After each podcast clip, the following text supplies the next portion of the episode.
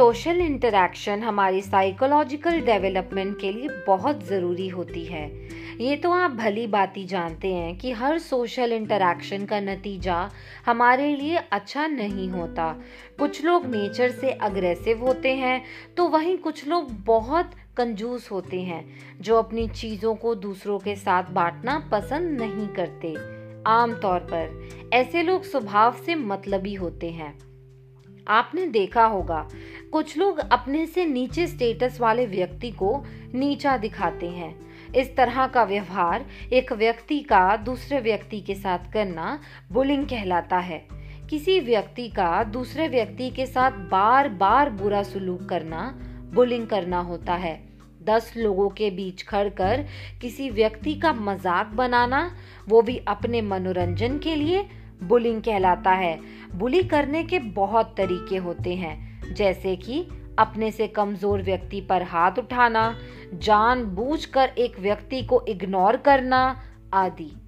दूसरों की बेजती करने वाला व्यक्ति तो खुद मज़े ले रहा होता है, मगर जिस व्यक्ति की बेजती हो रही होती है, उसके आत्मसम्मान को गहरी ठेस पहुँचती है। उस व्यक्ति के मन में तरह तरह के बुरे ख्याल आ सकते हैं।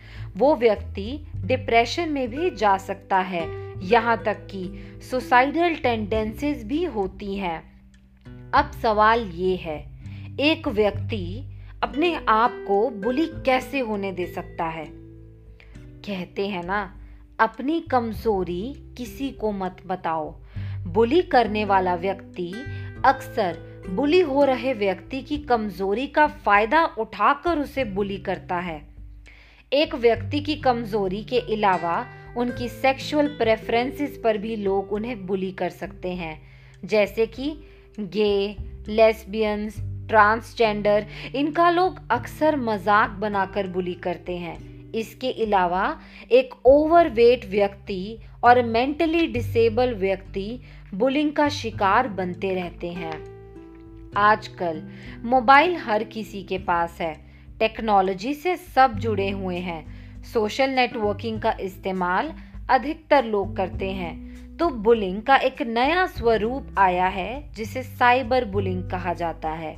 एक व्यक्ति का जानबूझकर उस व्यवहार को बार बार दोहराना, जिसे दूसरे व्यक्ति को ठेस पहुंचेगी, बुलिंग कहलाता है।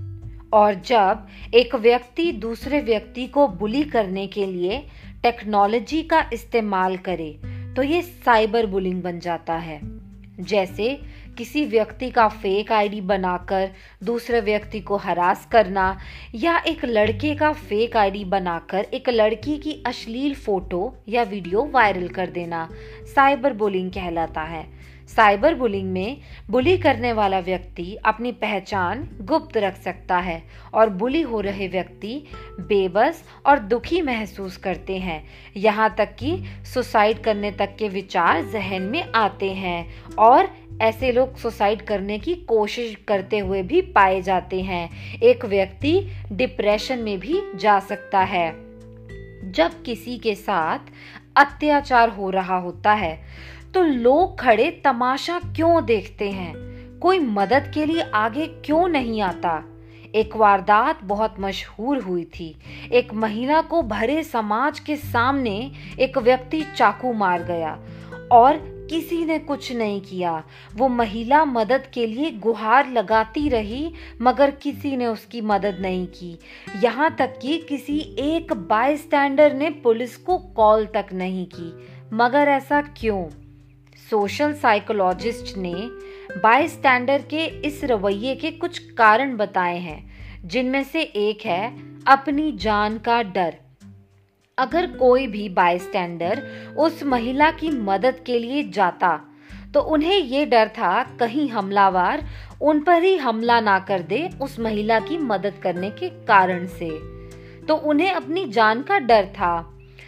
सोशल साइकोलॉजिस्ट के मुताबिक लोगों के इस रवैये का एक कारण डिफ्यूजन ऑफ़ रिस्पॉन्सिबिलिटी भी हो सकता है। वहाँ खड़े लोग एक दूसरे का इंतज़ार कर रहे थे कि पहले कौन करेगा मदद। सबके मन में यही चल रहा था, पहले कोई और मदद के लिए आगे बढ़े, फिर मैं भी आगे बढ़ जाऊँगा। सब लोग बस यही सोचकर कोई भी उस बेसहारा महिला की मदद के लिए आगे नहीं बढ़ा और लोगों ने पुलिस को भी कॉल नहीं की, क्योंकि उन्हें लगा किसी न किसी ने तो कर ही दी होगी। इस तरह से सभी लोग अपनी रिस्पॉन्सिबिलिटी को डिफ्यूज करते गए और वक्त रहते पुलिस को खबर नहीं पहुंचाई गई, जिससे एक गुनेगार वारदात को अंजाम देने में सफल रहा और उस महिला को अपनी जान से हाथ धोना पड़ा। तो नतीजा ये निकलता है, जब बाय स्टैंडर्ड ज़्यादा हो तो सहायक अक्सर कम हो जाते हैं। कहते हैं, ज्ञान बांटने से बढ़ता है। मैं सिमलीन कौर अरोड़ा आपका धन्यवाद करती हूँ अपना कीमती वक्त मुझे सुनने के लिए देने में। आपका दिन शुभ हो।